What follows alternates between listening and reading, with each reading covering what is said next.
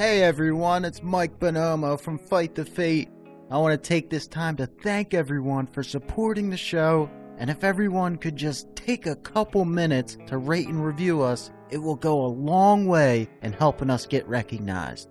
People start to know our names, and we can take over the world. And you will be a big part of it. Thanks guys, enjoy the show.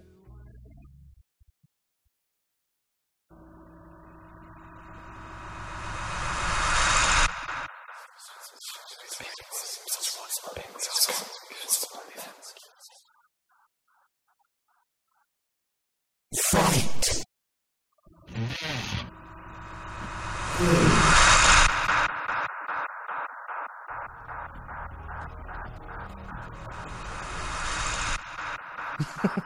Alright everyone, this is Mike Bonomo. Welcome to Fight the Fate. Brian Davies is here. What's up, kids? And Sean Clines is here. Uh, before we start, I have something to tell you guys. What?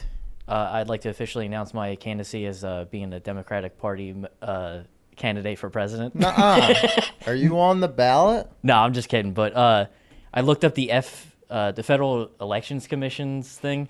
There's two hundred sixty-six people running on the Democratic Party. Are you a conservative? I'm registered independent. Well, Churchill is. That's conservative. Yeah. That's, I don't want to be doxxed on the internet. Yeah, we are on part four of Winston Churchill. We just we have plenty more parts to go. No, Churchill was uh, politically non-binary. He was poly. Yeah. He had many factions he he was in bed with, so to speak. Yeah, and he fucking lost because of it. Well, he lost because of alcoholism. No, dude. All right, we'll get to that's the end, though. So we are going into another war. And remember, Churchill just got right back into as the First Lord of Admiralty. And that's where he felt most comfortable, awaiting the dawn of another great war. Think of all the books I can write. After the United Kingdom and France declared war on Nazi Germany, September third, nineteen thirty-nine, there was an immediate action that led to a phony war. It was fake, dude. It didn't even exist. Yeah, that's what the uh, the other allies were calling it, like, you know, Uncle Joe in Russia. It's mm. like, you guys aren't yeah. even fucking doing anything. Well, Churchill called it the Twilight War. I... So you're talking about the, the Jersey Shore outside of a bar fight? What are you going to do, bro? Yeah, yeah. Yo, no, bro. You, you start it. Uh, hold, hold me back. Well, I mean, yeah, they tried to do it. Oi, mate. What the fuck you doing? Like, you want to talk shit to me, mate? The French uh, tried. They tried, okay? They did their best. But so they, the France invaded Germany. But six weeks later, it was over. Germany turned their ass right around and conquered France, Belgium, Luxembourg, and the Netherlands. Niederlander. Yeah, so right after uh, France got conquered, uh, England was afraid that uh, France's like navy would be used as like ships to ferry the Nazis over to yeah. England. So they actually did like a Pearl Harbor type attack on the French fleet in Algeria. The the English. I never oh, knew that. Yeah. And this was seen like by the rest of the world as like uh, Churchill was like, I will do whatever the fuck I need to to keep going. It's pretty G shit. Yeah, he, just, they killed like twelve hundred French people. But imagine that. Like, no you're getting loss. ready for war, and then six weeks later, you're fucked. Yeah. Like, six weeks. Six weeks later, your main ally, like right, your neighbor that's going to help you in this war is just fucking out. They're yeah. out. Yeah, yeah. Yeah, the, like the like in two. less than two months, your your neighbor that an ally is just gone. That would suck, dude. yeah. yeah. Like, yo, Mike, we got this. Mike? Where the, where the fuck's Mike? Oh, sh- But no, Churchill like kept going to visit um, France and like just stay in with me, stay in with me. Yeah, it was it was tough at that point with their relationship because after they bombed France's fleet, they were like, "What the fuck are you doing?" And Churchill's like, "I'm looking out for myself."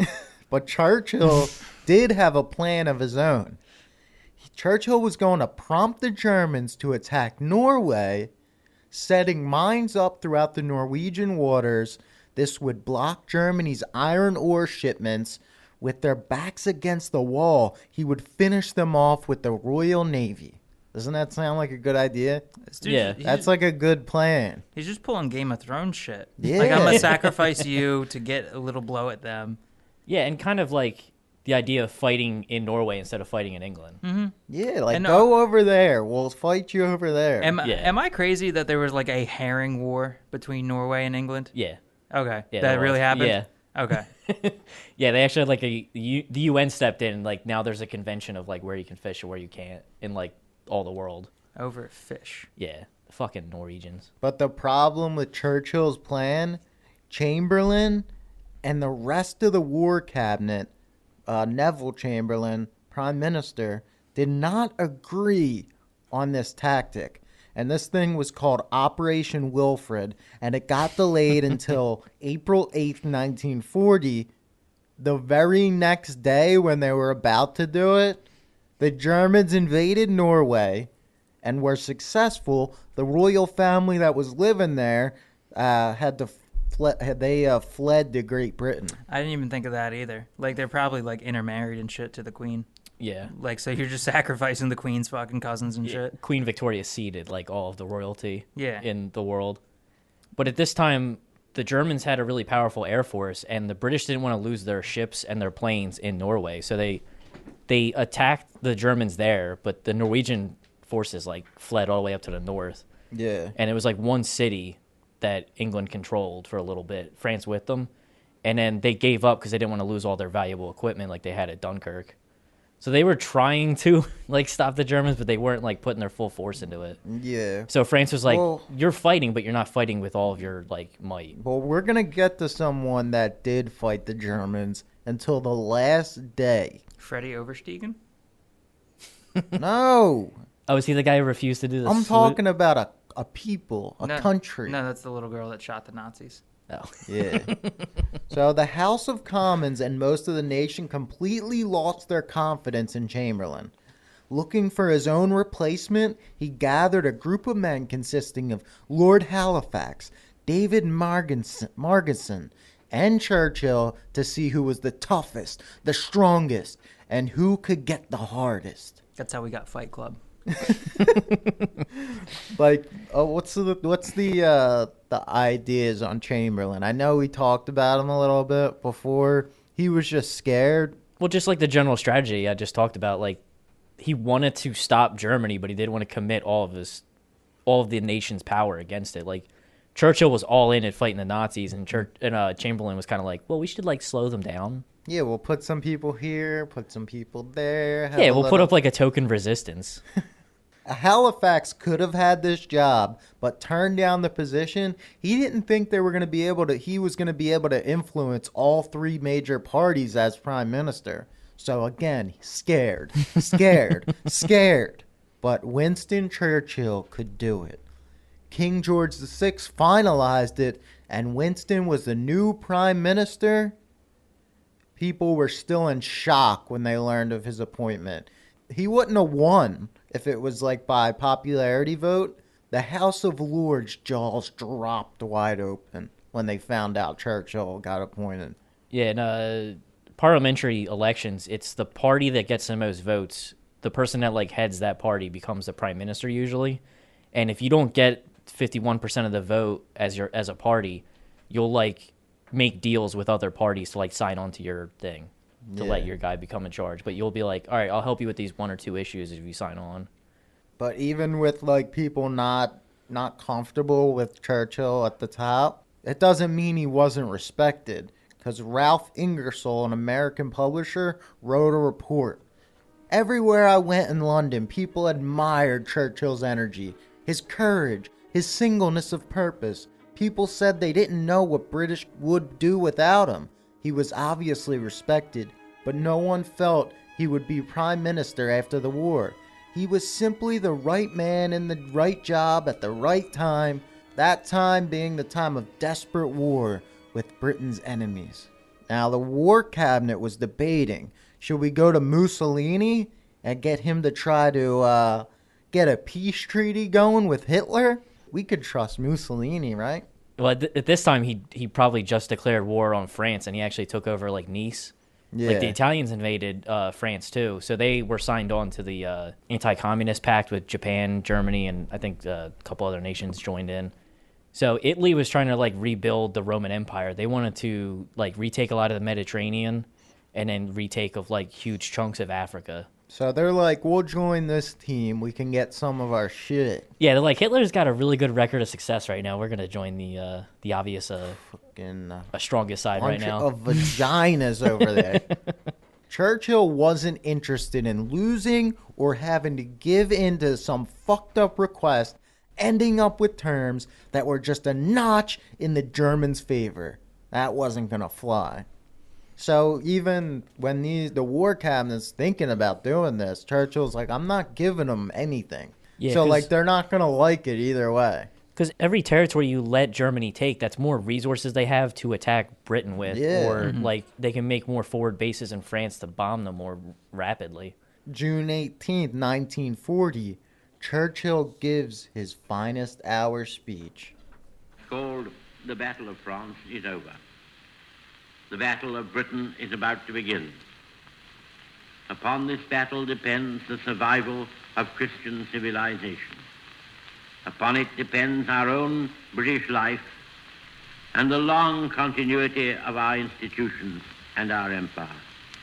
The whole fury and might of the enemy must very soon be turned on us. Hitler knows that he will have to break us in this island or lose the war. If we can stand up to him, all Europe may be freed, and the life of the world may move forward into broad, sunlit uplands.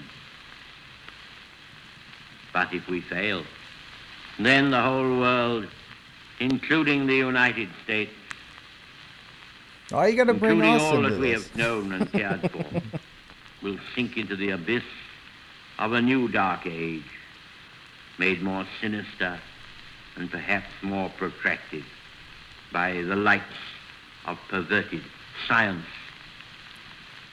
Let us therefore brace ourselves to our duty, and so bear ourselves that if the British Empire and its commonwealths last for a thousand years, men will still say, this was their finest hour. It's like you were saying uh, wow. the other episodes, there's a lot of uh, commonality between him and Hitler. The thousand year. Yeah, thousand year Reich. Yeah. But, dude, he was such a good speaker. Like, his speeches are so, like, they're so good. Yeah, it's, like, forceful. He's got to... Just like, we're all going to die if you don't do this. If you challenge us, we'll get our buddy America to come yeah, join why is he got to bring us into this? Because he's drunk. Oh, yeah. That's he, what drunk people do. Like, he was doing that the whole time. He was appealing to us. Like, like come on, dude. We're not in this. We don't, don't want to go to war. You don't, you don't want me to call my friends... I have tough friends that'll fuck you up, pussy. No, but he, he knew the whole time. If he didn't get the United States in this war, it was over. There's actually laws in, in U, on the U S books and from like seventeen ninety, neutrality laws that mm. like Americans aren't allowed to be mercenaries in, in foreign conflicts. And it also says like we can't help either side of conflicts, which we've broken a million times. But F D R ignored those laws and actually started doing cash and carry with the, England. Like, they would pay cash for, like, jeeps, machine guns, rifles, yeah. and then they would have to carry it on their ships. So at this yeah. time, we actually started helping England, but it was, like, covert, but F D R was breaking some laws. Hell yeah. I mean, when you have polio, you can get away with a lot, dude. You just wheel past the cops. Yeah, you get that sympathy I vote. I think you're thinking of Teddy Roosevelt. I'm not. Oh, shit. No, F D R couldn't walk. No, Michael, I'm not. Still having right. affairs, but... So everyone's focus was on Germany, and everyone is welcome to the war, even if you were a communist. Mm. That's another thing Churchill would say a lot. He's like, I don't care if we got communists. We need communists now. We need everyone yeah. to go against Hitler. The German menace is too great. Yeah, before this, all he would talk about is how much he fucking hated the communists. But then, then he's like, once he needed them, he's like, oh, I lo- I always liked you guys. Like, I don't know where you got this impression. I hated yeah. you. He really just wanted the schnapps. That's all he was after. All right, just here. Him, uh, all the three... uh, Churchill, Roosevelt, and Stalin sitting together mm-hmm. is like one of the greatest pictures mm-hmm. ever. Like just them yeah. three sitting there. Like, dude, World War Two was a whole nother ball game, dude. It's the most somber photo. Well, it had to be awkward. Like, you couldn't have small talk with them because you'd have to wait for a well, translator. None of them really had anything in common. I yeah. just watched a documentary called, like, The uh, the Warlords, yeah. and it's about them three. Yeah. And it is, like, Chur- Roosevelt hated Churchill for, like, years, ever since he met him, like, ten years before that.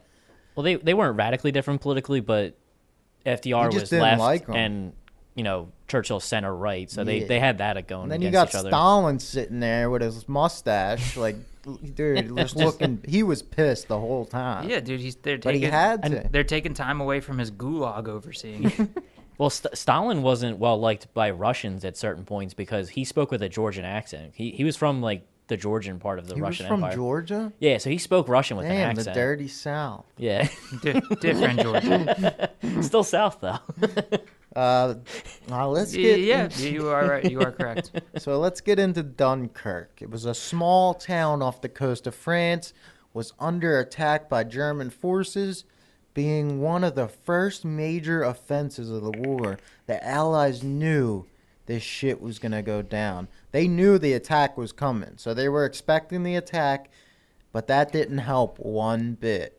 Several hundred thousand troops were pushed to the coast, and Churchill had to make a decision. And this decision was Operation Dynamo. And that's just get everyone the fuck out, out of there by sea. So the, the Germans surrounded them, and then uh, Hitler pulled the tanks back at the last second. So they could have crushed them, but they like held back for three Hitler days. Hitler was showing compassion. But... Uh, they started dropping leaflets on the British and French troops that were stuck in the like Dunkirk pocket. And have you ever seen the poster they dropped? No. no. It was a poster, and it showed like, this is Dunkirk, you are here. And then it had like a red thing around it, and it was like, we are here, and we're going to fucking crush you. So German. Oh. Yeah. So starting this evacuation, seventy-five hundred troops on the first day. The next day, they got ten thousand troops out of there. The problem was that the waters were so shallow around Dunkirk, larger larger ships couldn't get close enough. So they had to bring all these little crafts. Um, Churchill and the British command were going to be happy to get forty-five thousand men out, but they ended up getting one hundred thousand men out. They put out a call to all like civilians and whoever that could come out with their shit, with their little boats and get close to the land. Yeah. And everyone showed up. Like twelve hundred fishing and leisure vessels showed up. I like how the British say they they say uh, leisure instead of leisure. That's just a little thing. Wait, what? They say leisure. Yeah, they say leisure instead of leisure. Oh, they, they go on holiday because they're fucked up. Going on holiday. Churchill gave his warning. We must be very careful not to design the deliverance of these attributes of a victory. Wars are not won by evacuations. No one wanted to believe that the Germans could actually step foot in Britain. But with France's collapse, it was Winston's main priority to keep them in the war, so he kept taking trips to meet with their government. And during the Dunkirk evacuation, I don't know the exact number, but out of that one hundred thousand, some of them were French, and it was like, you know, a big, it was a lot of them. It was probably like ten, thirteen thousand of them. So when they say the government, um, I, I, I'm lost a little bit. There, there was a functional government during the German occupation? So they had a, a parliamentary system, so they had a prime minister and I think a president. The president's like ceremonial. But uh, yeah, they, they had a free French government that did evacuate and mm. went to Britain, but they also had a Vichy government, which is the government that collaborated with Germany. Hmm. What could, would you have want France to do if you could tell them what to do back then? Well, Churchill gave them two options. Like, come here, have a government here, we'll we'll take some of your troops here and we'll like reinvade load later up, on. Like load up. Yeah, which is what like happened. And then uh, Churchill and the British government extended an offer to France to join in a commonwealth of two nations, like mm-hmm. become a joint nation till the war was done. Yeah, why didn't they do that? Well, the French wanted to be independent. Well, those dumb motherfuckers can't be independent. Because the, the Vichy forces actually did, like, they controlled some of the colonies, and they made deals with uh, Japan to let them put bases in Vietnam. because yeah. France controlled Vietnam at that point. Mm-hmm. Yeah, but at what point they're like, fuck, we gotta we gotta combine. We just yeah. surrendered in six weeks. And the, the Vichy government actually handed over the Jews in their territory to uh, Nazi Germany. So they're not well liked, and like all the people that signed on with that government got ousted when France got retaken. Mm. What happens next doesn't even seem real until the first bomb drops. The German Luftwaffe made their way over Britain. Now every man, woman, and child was on the front lines of World War Two. And it'd be these civilians who would have to defend it. Now, did you see Dunkirk yet, the movie? It looks like like suburban houses. Yeah. And they're just bombing the beaches right next to it. It's insane. So, so like, uh, World War One, we effectively lose the idea of, like, glorious war. Mm-hmm. And so, like, it becomes way more mechanical. So, like, here we have the idea of total war, which is, like, a fairly new concept. Yeah. Like, within the these two wars. We're like, we're not just attacking your forces, we're not just attacking your troops, we're attacking your ability to make war, which effectively means your civilian factories and your civilian yeah. workforce. What, World War One was called, like, the Industrial War, because it was the first time war was done on an industrial scale. Mm. But World War Two is when, like, civilians became a target, like you just said. Yeah. So they started, like, strategically bombing neighborhoods. Mm-hmm. Like, Churchill did Dresden. And, and then the Germans started bombing London as a response. And, like, for most of us, like, we grew up, like, during nine eleven. And so, like, just imagine, like, not the fear, yeah. like, you felt on the day that it happened and the confusion afterwards. But, like, literally happens every day. Like, every day and there's, like, a bombing. Everywhere. Like, there's, not just the World Trade Center. Like, all of New York's getting bombed. Like, yeah. houses, neighborhoods, homes. You can see it in the Chronicles of Narnia. I know it's a weird source, but... Yeah, um, no. The kids get all evacuated to, like, the countryside, and that was a big epidemic in, like, southeast uh, England. All everybody would send their kids to, like, up north, and, like, people would take in other people's kids. Like, the people on, like, the Scottish border would house people's kids from London just, like, to keep them safe. Like, the whole nation kind of banded together to help each other out. Except for the Irish. Yeah. So the... There's a what going on? No, like, oh, he's really bombing the fuck out of those Brits. Maybe they'll sell us guns again. Now, the rest of Europe either surrendered or have been conquered, while the British remain undefeated in war. The battle for Britain was about to begin. Some had never seen so many German aircraft. One woman tells a story of how she was the one that had to tell Churchill that two hundred fifty plus planes had come into view on the radar. And then they would use them little boards, like the map boards, yeah, and, like, put a... a little post-it with, like, two hundred fifty here, mm-hmm. like, and put numbers out like that. And the, the British at this time were, like, the only nation, I think, that had widespread radar use, because they, it wasn't an exact science at that point, so they could kind of tell where a huge uh, contingent of the Luftwaffe was, but you, they couldn't tell where independent planes were, so, mm. like, just big formations. Yeah. Yeah. And uh, the country, this is when they... split um, the country into four parts. So there was ten group, which is the southwest. The eleven group was London southeast. twelve group, Midlands east coast. And the thirteen group, northeast Scotland and Ireland. And I think uh, I think Churchill was sitting in eleven or something, where he was like had the war command and stuff.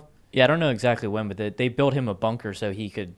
Like, yeah, still for- command the war and not, like, I forget what group wo- it was in. Um, it was either ten or eleven, I think.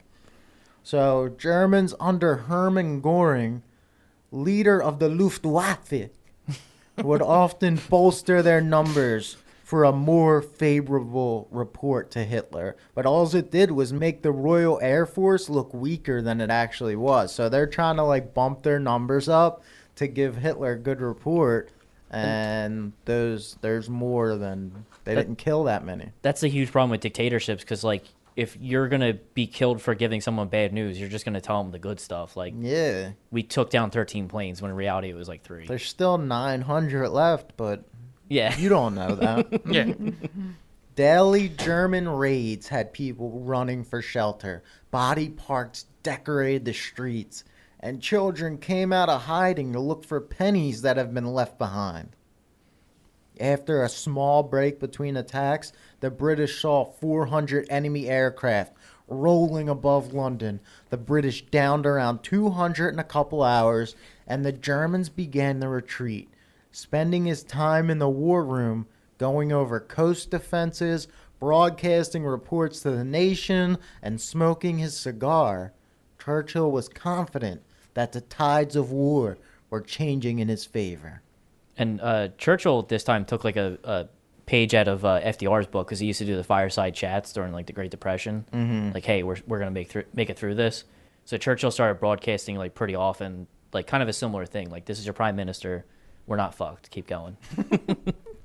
Turning his gaze towards Greece, Allied troops were moving to Crete to put up a fight against the Nazis. The problem was the Germans had full control over the air.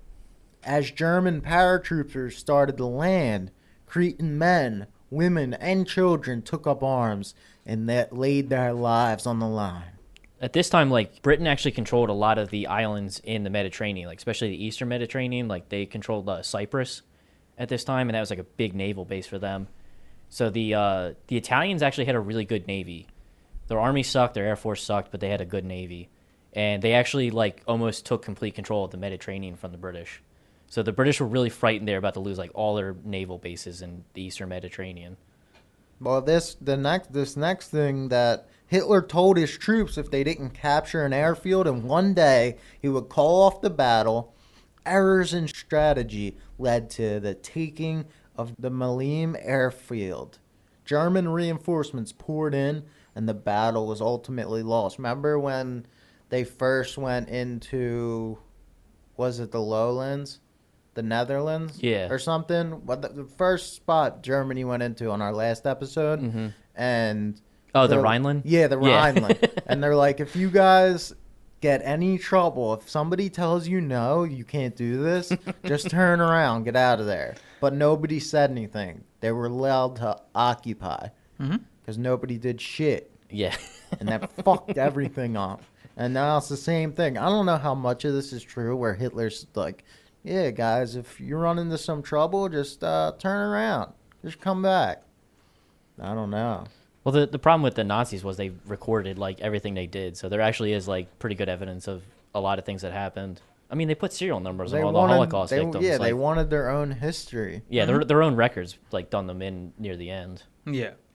Now, Churchill's choice to send British troops to help Greece was another blemish on his record. This was Gallipoli all over again. And while the British were evacuated, the Cretans fought until the day they were free, which was four years long. They never stopped, never surrendered. The British and the Americans, like later on, would drop equipment for resistance groups, like in Greece, France, uh, Czechoslovakia, stuff like that. Uh, in Eastern Europe, they call them partisans.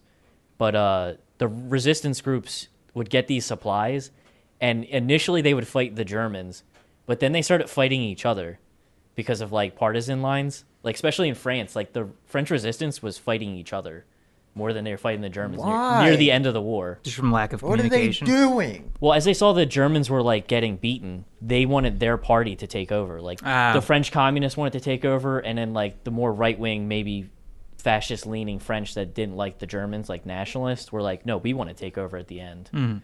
So they saw, like, the writing on the wall, like, Germany's going to be kicked out. We want to have our people in charge. Yeah. Yeah, there was two uprisings in the Middle East.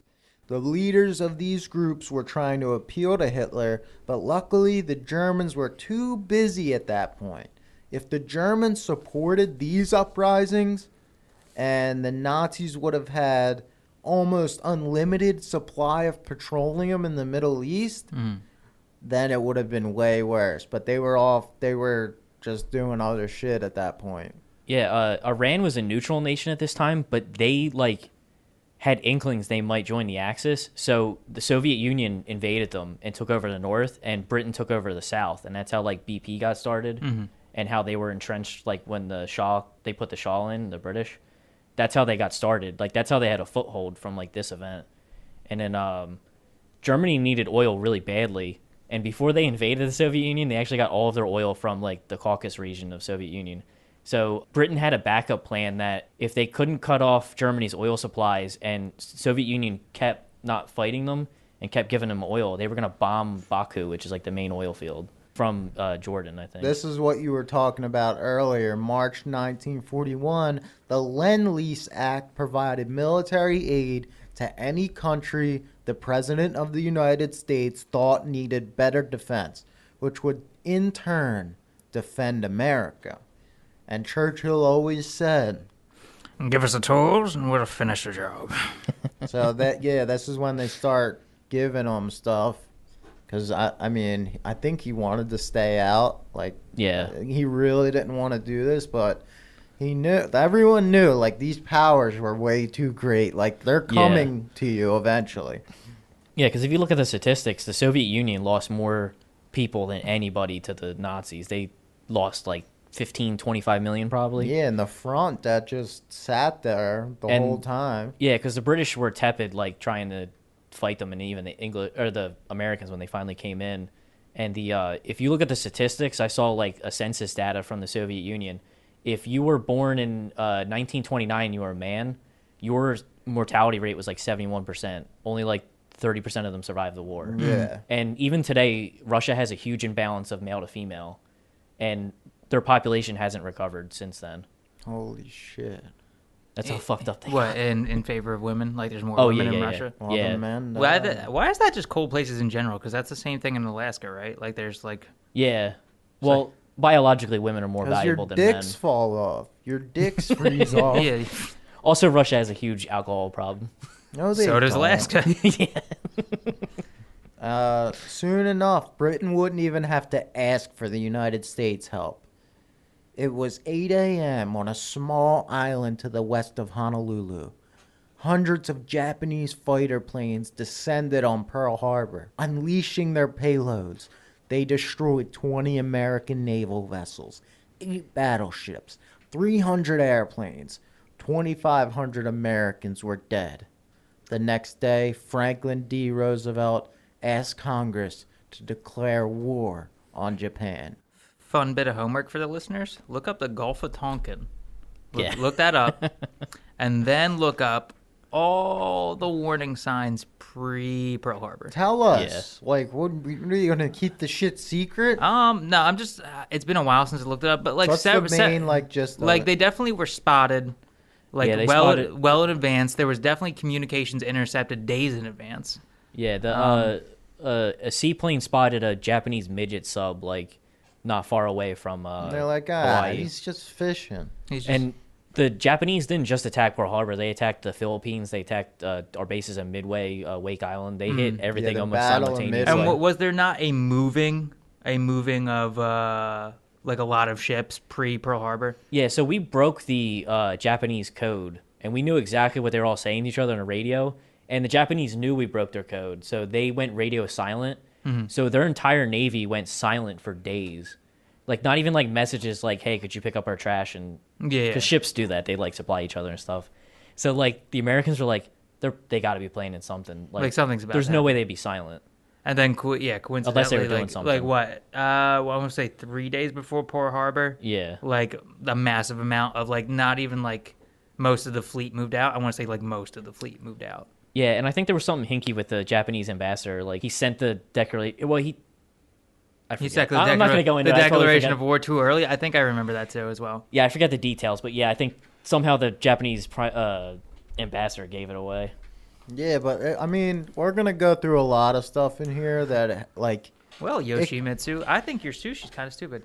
In three days, you won't think it's stupid. Three days. Uh, there's actually a book called The Pacific War, and there was an author that in the nineteen twenties predicted like everything that happened in the Pacific theater, like Nostradamus. N- kind of. He's like the Nostradamus of the Pacific campaign, and he didn't like say like, oh, we're gonna be attacked at Pearl Harbor, but he said like they're gonna sneak attack us. Mm-hmm. Like he had like the broad strokes of it all lined out. Yeah. Well, the thing with writing this uh, script, like everything we go through could have its own episode. Mm-hmm. But I couldn't like just skip through Churchill's life. To, like we need to know what's going on. And that led to these things. The, and, the and, British are concerned at this point because they have the Burma Road open from uh, Burma to uh, supplying the national Chinese that are fighting the Japanese. And the Japanese told them, if you don't close the Burma Road, we're going to attack you in Singapore and mm. Malay. And Churchill actually like said that he would close the Burma Road. And then like Pearl Harbor happened. He's like, I don't know if I can still trust the Japanese to keep their word anyway. Fuck that, because Churchill hopped on a plane right away after the after Roosevelt declared war. He headed straight for Washington D C, and this changed everything. He and Roosevelt pooled both countries' economic resources together, and they had combined boards and chiefs of staff. And that's what they were always trying to do with the French, but the French always wanted a separate command for themselves. Why? Why? What are they going to do? The British didn't give them enough cheese. They like sweetened the deal. Yeah, but the Americans were the ones with the cheese. Yeah. And they wanted to do it. They didn't know about Wisconsin back then. The French were kind of like ignorant to America. They poo-pooed it. Like, you have a whole state of cheese? But why? Do they have baguettes and wine? Yes. And they, they both decided that Uh, defeating Germany should take priority over the defeat of Japan. So they went to working on a second front. And uh, actually, even today, like some Australians think that uh, Churchill would have let Australia be invaded by the Japanese, because he asked F D R, like, we should pull ninety percent of our resources taking out Germany first, because they're going to be the tougher opponent. And they knew that Japan was overextended. Like, they were taking over so much territory, they, they couldn't occupy and manage. Yeah. And so they were like, we'll just uh, retreat but put up resistance to the Japanese. Like, let them take as much territory as they want. We'll do scorched earth. And they'll be expending all these resources to take all this territory we're letting them have. Just to let them go. Yeah, I want to look yeah. at the numbers at one point. Because, like, I know Germany kind of got the boost of, like, all the German German people living in a lot of the territories they conquered. So yeah. they like would acquire troops, whereas Japanese were just like, you are a dog and you will die. And like they just burned out all their troops while taking the same amount of territory. Yeah, not to not to get too deep into it, but um uh Japan tried to say that they were an anti-colonial power. Mm-hmm. Like they were taking out the Europeans so these Asian countries could manage themselves. But really they were doing they were taking over too.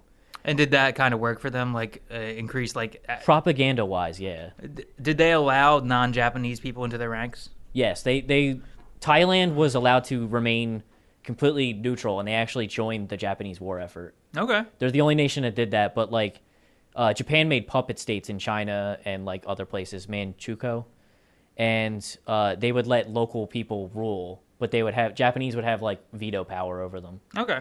And they actually made it. It was called the Uh, East Asia Co-Prosperity Union.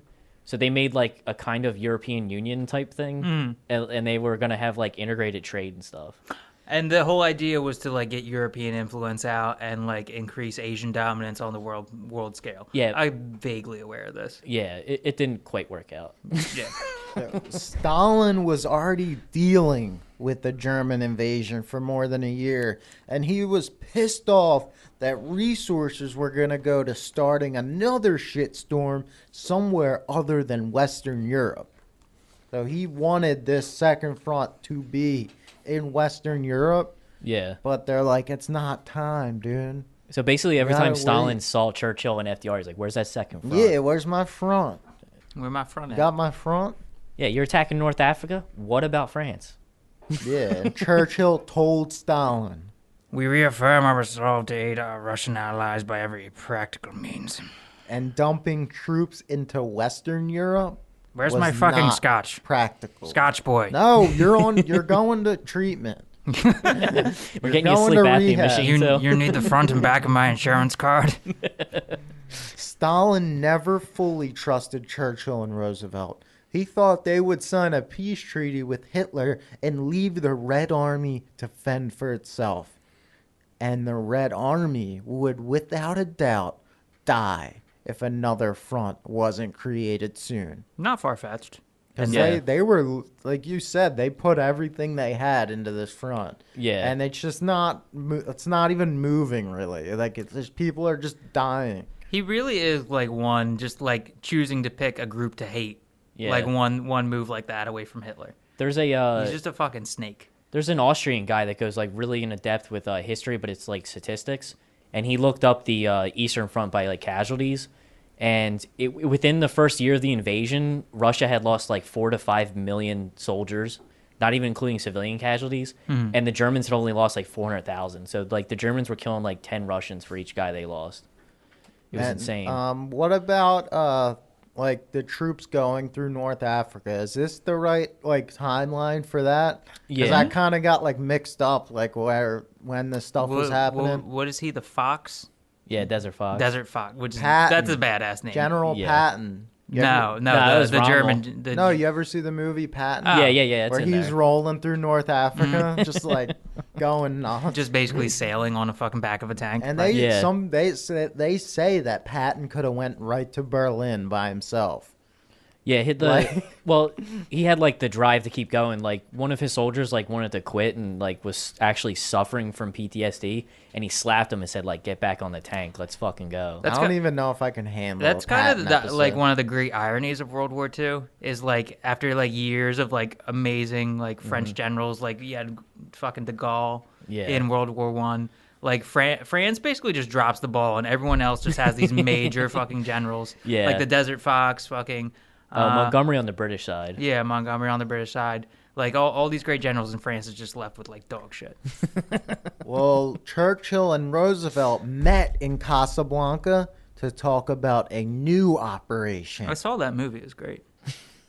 Best movie ever made. That's why that, it's in every fucking ranker list. Best movie ever made, swear to God. Mar- Did you know Marilyn Monroe that. is the hottest woman ever to live? Fucking clowns. That, mo- that Molyo. This operation was Operation Overlord. Ooh. Normandy, France, also a June sixth, nineteen forty-four. The greatest amphibious invasion ever started off with one hundred thirty-two thousand troops hitting the beach by midnight. Overall, thirty-nine divisions that consisted of two million men gave their lives for the freedom of the world. Oh, uh, Scotty from uh, uh, Star Trek, the original one, he was in the uh, Operation Overlord. He was uh, Canadian troops with the with the English. That's crazy. He lost like two of his fingers during it.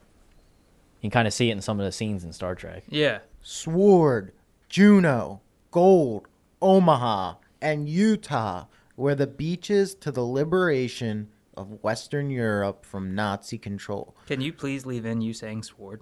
Sword. He's putting stank sword. on it. um, now, we could do like a whole episode on this. Just to, like Normandy. Yeah. But because you could do twenty minutes on each individual operation. That's what I mean. There's so much shit that went down. In this oh, and there's tons span. of shit people forget. There was actually an amphibious landing in, in southern France, too, like a few weeks later. Mm. And nobody remembers it. And then, the, yeah, the the decoy, the decoy army meant to divert. Yeah. and it, uh, Or the decoy invasion. Yeah. There was Operation Mincemeat, and it was like a fake invasion yeah. of Italy. And they, they actually, like, they faked a British guy getting washed up on the shore with yeah, orders. Yeah, yeah, yeah. And the Br- and the Germans totally believed it. It's like a message in a bottle. Uh-huh. Yeah. Now, the, the English were really good at military intelligence. They they actually made, like, fake armies in, in, in North Africa. Oh, yeah, yeah, yeah they had... Oh, so to go along with the fake invasion, they did the blow-up tanks and yep. all this shit. Like They hired a magician. Fucking great. The, uh, the Germans also... They, the Germans were so dumb, dude, that they... actually thought Normandy was a small landing that would distract them from the real landing that was going to happen later in the year. This is like that one girl that's had a bunch of shitty boyfriends, and now she's just waiting for, like, a distraction. Like, they've distracted us so much, and they're just... No, this was the actual one. This Sorry, is, fuckface. This is just the little one, guys. Actually, the Germans weren't crazy to think it was a fake invasion, because uh, Churchill ordered, like, a really small invasion into northern France. Like, they landed and then left. I forget, it was like forty-two, or it was like a couple years beforehand. Jer- Churchill, Churchill was keeping them on their Churchill toes. Churchill is the O G gaslighter. Yeah. He just does little shit to make you fucking crazy. Are, are we going to invade? I don't I don't know. Are we? I don't know. Are we? Well, if you guys want to learn more about D-Day, go watch Saving Private Ryan, dude. Or do yourselves a or favor. Or ask us to do an episode. You know. I will eventually do no, that later. The, which one's... Uh... I forget which one's the most historically accurate. I think it's Glory. No, I've heard that... Like, Saving Private Ryan actually does, it's, like, it's got, a like, pretty the atmosphere accurate... and the tactics yeah. down. Like, like when they put insane. that tube with explosives to yeah. blow up the minefield, we still do that today. I mean, yeah. Spielberg does so many, sh- so much shit that's completely no, that, accurate. Speaking of historical accuracy, there's a scene where there's uh, two Czech guys that put their hands up and say, I'm, like, surrendering, but in Czech. Mm-hmm. and the one U S soldier like jokes, he shoots him, and then he jokes to the other guy. He's like, "Why did they have their hands up?" And he was like, "Mama, my hands are clean for supper." But like that actually happened. Like there was guys that were forced to fight on that front that were like Russian, Czech. They were from occupied territories. Mm. So they weren't German at all. They were actually like, they had guns to their back to keep fighting. I can't even believe that like Schindler's List and Saving Private Ryan were the same at the same time. Like it's just so different. Like yeah. the shit that was going on on the beaches or in the concentration camps. But I think Spielberg, those are some of the most accurate depictions, mm-hmm. especially Schindler's List. No, that's not. I mean, I didn't mean to say it wasn't inaccurate, but I think yeah. all, no, all I'm the, sure the, they did some all, shit. Like they, it. There's some weird ranking system, I'm sure, somewhere yeah. where like Glory is rated as the most historically accurate war movie. Um, I, I saw people were saying Dunkirk was really good because it has like a distorted oh, timeline. Oh yeah, this Dunkirk's was this so was pre Dunkirk, so like yeah. Dunkirk it wasn't even like a thing. Dunkirk so, looks pretty accurate. When I saw it, it was so good. Yeah, and doesn't it feature Churchill a lot? I, I haven't seen the movie yet. I don't think. I'm pretty sure it was in a bar. Like all the scenes were in a bar. Yeah, he's just drinking. He's like, I need these fucking Cuban cigars. Where are they? Yeah, it's mostly just on the beach. I heard The Darkest Hour wasn't very historically accurate, though. Probably I haven't not. seen it, but I watch like Darkest YouTube hour. people talking about it. I think I skipped it. that because they condense like a whole week, or they condense stuff into a, a week that was like months. Yeah, and it's not like a good timeline. No. Now some say like the delay for Overlord was Roosevelt trying to get as many men as he could over the Channel at once. And since the U S was the only ones capable of a cross-channel attack, Churchill sat waiting for a signal. So, like, they that's why they could have maybe shipped sixty thousand mm-hmm. at the time, but getting it up to having that many people in one trip was what they were waiting for. Well, it's, it's always fucking stupid to try and rush a guy in a wheelchair. You know what I mean? Once they, like, got the beachhead, Churchill decided it was time to take a trip to the beach, slapped some sunscreen on his nose, made his way to Normandy bridgehead, and sent a message direct to Stalin. The enemy is burning and bleeding on every front at once. That was his jowls. So this is where we're going to get into the December events. I'm going to let Sean tell you a little bit about the prelude to the Greek Civil War. This all got started because uh, Churchill and Stalin, they were planning for like the end of the war, and Stalin or uh, Churchill like wrote on a piece of paper how much uh, percentage like the Russians would control certain countries and how much the British would control, and then he just slid it over to Stalin, and Stalin checked it like, yeah, okay, I, I sign off on this, this, and this. And the countries were uh, Bulgaria, Greece, Hungary, Romania, and Yugoslavia. And the only country Britain really cared about was Greece, because they said they wanted to control ninety percent of it, which is basically one hundred, just round up. Yeah, I know. And the big reason the U K wanted to run Greece was it's on the Eastern Mediterranean. Or, yeah, Eastern. I'm going to have to check my world map for it's, that. And it's near Cyprus, which is their big military base, and they it's near the Suez Canal, so it's very important to Britain that they control Greece. And during the German occupation, the Greeks royalists who like were for the king were tepidly on the side of the Germans. They were kind of just trying to survive. Yeah. And uh, so this was kind of how the resistance split. The national police, the army, and the people who liked the king were kind of on the center-right side, but there was another organization called uh, Organi- Organization X, which sounds like a Bond villain. Mm-hmm. And Organization X was uh, actually a like pr- kind of fascist far-right group of Greek nationalists. So they were for Greek nationalism. They didn't really like the Germans, but the Germans didn't really fuck with them because they were killing communists. Mm-hmm. So even when the Germans were there, they let Organization X like do whatever the hell they wanted. And there's like some evidence they may have armed them. But like, so the center-right groups joined with the British, and after the Germans were kicked out, they started fighting the communists, which was the E L A S. But it's a German or it's a Greek acronym, so I'm not yeah, even gonna try and pronounce it. There was something where like uh, twenty-eight people died, and Churchill was uh, backing them, yeah. the communists.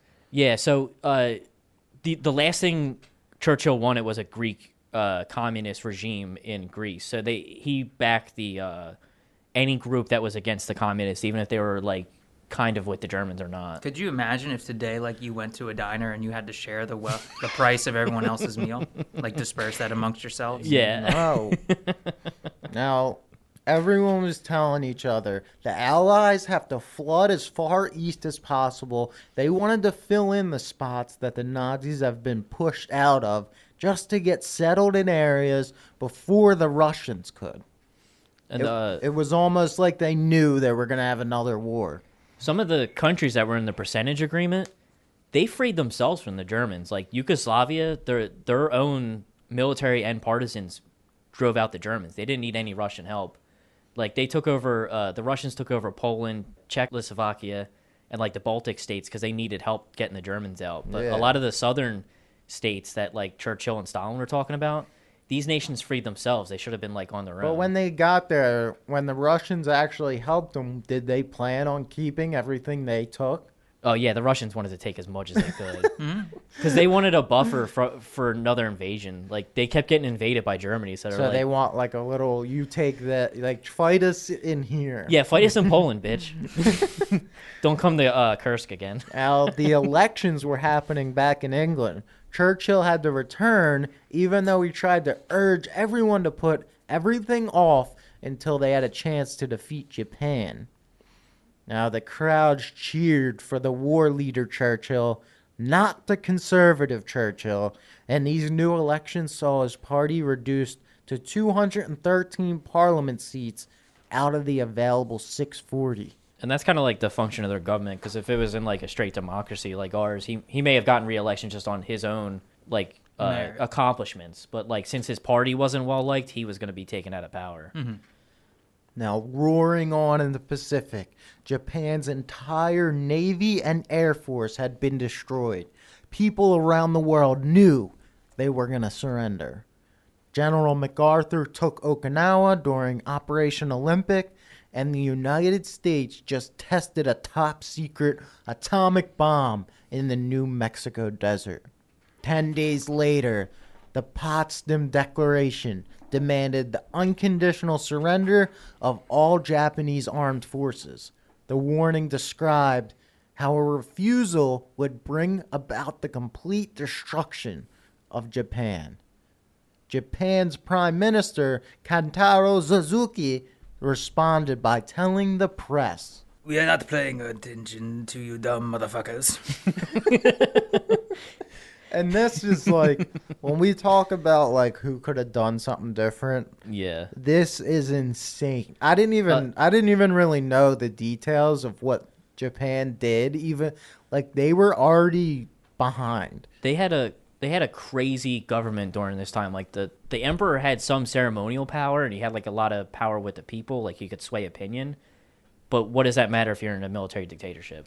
Yeah, so like kind of what had happened was they got caught up in industrialization and west western westernization, and so a lot of them pre pre the war had a problem with that, and so it's weird. It's almost like a mix of like a, a military dictatorship, but mm-hmm. with like an emphasis on returning to old values. Yeah, sort of like a made make America great again. I don't I don't want to draw comparisons. Make but, Bushido great again. Uh, yeah.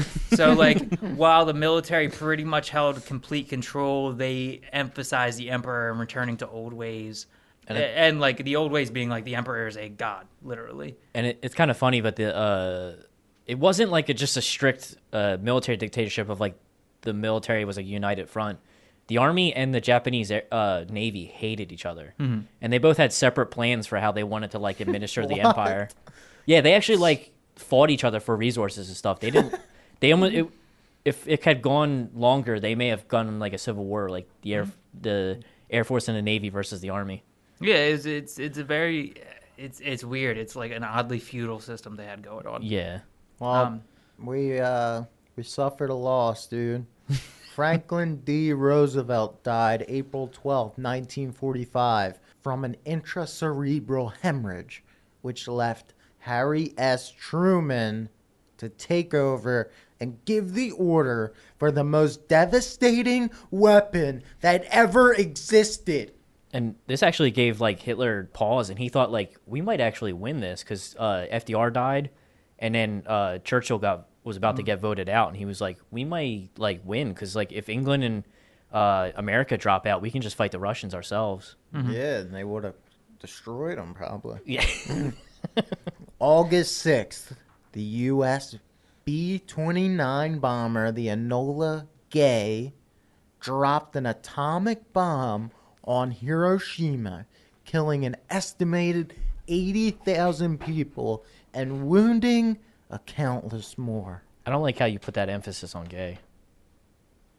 I'm proper, okay?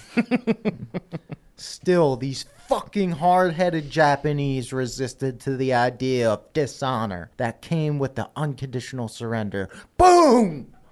They dropped the second bomb on Nagasaki while the Soviets were overwhelming Manchuria.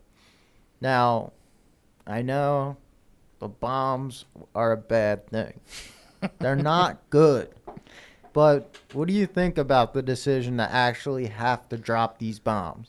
Yeah, so I actually wrote a paper about the decision, and uh, I went on the side that they should have dropped them, but you know, I was in I was in nuclear school and stuff like that, mm-hmm. so I have a distorted view maybe well, of other man, usefulness. Think about it; they just spent everything fighting uh, Germany. Oh yeah, now the, we got Japan, and how many people they have? Yeah, it's like we need to throw the punch. They because they estimated that if Britain and the United States and Russia invaded the home islands, Uh, they would have collectively lost a million men, but the Japanese would have lost four million soldiers and civilians in the ensuing invasion, like subduing so all the islands. So you think it, we saved lives with yeah. dropping the bombs? Hiroshima and Nagasaki were about, uh, I think, one hundred fifty thousand. But they were all civilians, though. There were Well, there was a military base in Nagasaki. Well, yeah, but I mean... But yeah, I, I know what you're saying. The fallout is insane. Yeah. So, and all the, they don't even count the cancer deaths, really. Yeah, and it's still going on. Like, it's still in, like, family's heritage now. Yeah.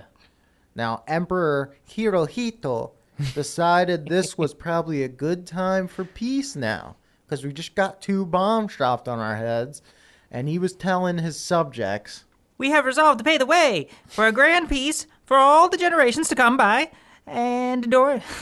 What the fuck? No, if you, you, if you ever seen a picture anime. Of the Emperor, he looks like he would sound like that. Yeah, yeah um, do that, but like more Asian. That's hard. Emperor. How far do we want this to go? It's going uh, on. Get limber. Shake it out. "We have resolved to pave the way for a grand peace, uh, generations to come, by enduring the un- unendurable and suffering what is unsufferable." Wow, that fucking guy just annoys me. World War Two was over, and for Winston not to win the election of nineteen forty-five completely blows my mind. Uh, can I derail one last time before we end this? So this this is always, I've always thought about this. How are people living in Hiroshima and Nagasaki, like, today? Like, how are the, how is there, like, whole cities, like, there? Mm. Uh, I don't know the half-life, but probably... A lot of the radiation is probably dissipated by now. There's got to really? be some, yeah. though. There's I thought, I thought trace... like, it stayed, f- like, for a while. It no, does. It's, then why, it, why is Chernobyl still fucked up? But Chernobyl was the core. Chernobyl was Chernobyl way was worse. the worst. Way, way worse? Yeah, because yeah, okay. the core yeah. blew up. This These were just bombs. Apparently, you can see, like, the... They cemented that entire thing. They just put, it like, a sarcophagus around it. Yeah. And Which, actually, Chernobyl or Nagasaki, Hiroshima? Oh, no, no, no. Uh, Chernobyl. Chernobyl. Okay, okay. And you can kind of see it from space, but, yeah. like... Uh, nuclear weapons today are like thousands of times stronger. more stronger than yeah. those. So I, I've done some research on like the nuclear weapons that were used there. They mm. were very simple designs. They're called uh, gunsling nukes. And basically there's the the reactor, I mm. mean the reactive material and the catalyst. Mm-hmm. And the catalyst is just slammed into the reactive material. Okay. It's very inefficient. Like it was about one percent of the potential yield they could have had. Okay. But they, it was just such a, um, it's such a uh, barbaric way to do it. If, Rudimentary. To yeah, set like off the explosion. Chernobyl's still going. Like, under where they dumped the, all the concrete on it, like, yeah. that thing is burning. Yeah. Like, that That was the, I don't think we'll ever have Ukraine, a worse one. If Ukraine had to spend all the money itself to maintain a sarcophagus, they would bankrupt the entire country. Like, the international community helps them out to pay for it. And okay. that show scares the shit out of me. Did you see that yet? Chernobyl? Yeah, I think they oh over-exaggerate the dangers of radiation, but yeah. But it's so creepy, dude. Like, yeah. just thinking that there's radiation floating. All right, sorry. The, yeah, the okay. big problem is, like, right. the wind carries radioactive material. So, like, uh, the mushroom cloud in Hiroshima and Nagasaki, it turns all those buildings they knocked down into dust. Uh-huh. But that dust is radioactive. Okay. That's why I didn't put so a just, number on just, the wounded. You're just breathing I don't know. In. Like it, you can't count the wounded. You're just the... breathing in cancer dust. Yeah, and the survivors yeah. were breathing in dust that was going to give you cancer. You can't even call about mesothelioma, and you were no. a loved one. So yeah. Clement Attlee and the Labour Party took over as prime minister. Winston is out. Yeah, fuck that guy. And maybe a man that was born for war wouldn't do so well in peace. Or maybe people were so sick of Baldwin and Chamberlain that they weren't ready to give the Conservative Party another chance. Never walking away from the public eye, Winston remained the figurehead for his party. He would spout ideas like, maybe we should make the United States of Europe, or we could just try a Council of Europe. Where's my... Where's that Scotch boy? Ideas only a genius warlord could think up. And that's it for part four of Winston Churchill. We go, we're going to end his life. Literally, we're going to end his life next week. And I I was going to like put it in like, all right, I can just get this done. But he's there's still so much after. And we're going to get into like people. People don't live like this anymore. Dude, this he did so yeah. much. I didn't think this was going to be a five-parter. But um, he didn't have Facebook to waste away his days in video games. He was just nonstop. Yeah. his his stickball was. But we'll war. get into like where what the uh, world was doing after the war and yeah. some stuff like that. But uh, thanks for listening, everyone. Please rate, review us on all our shit. And we got Sean Clines and Brian Davies. Night night. I'm Mike Bonomo. This is Fight the Fate. Thanks, everyone.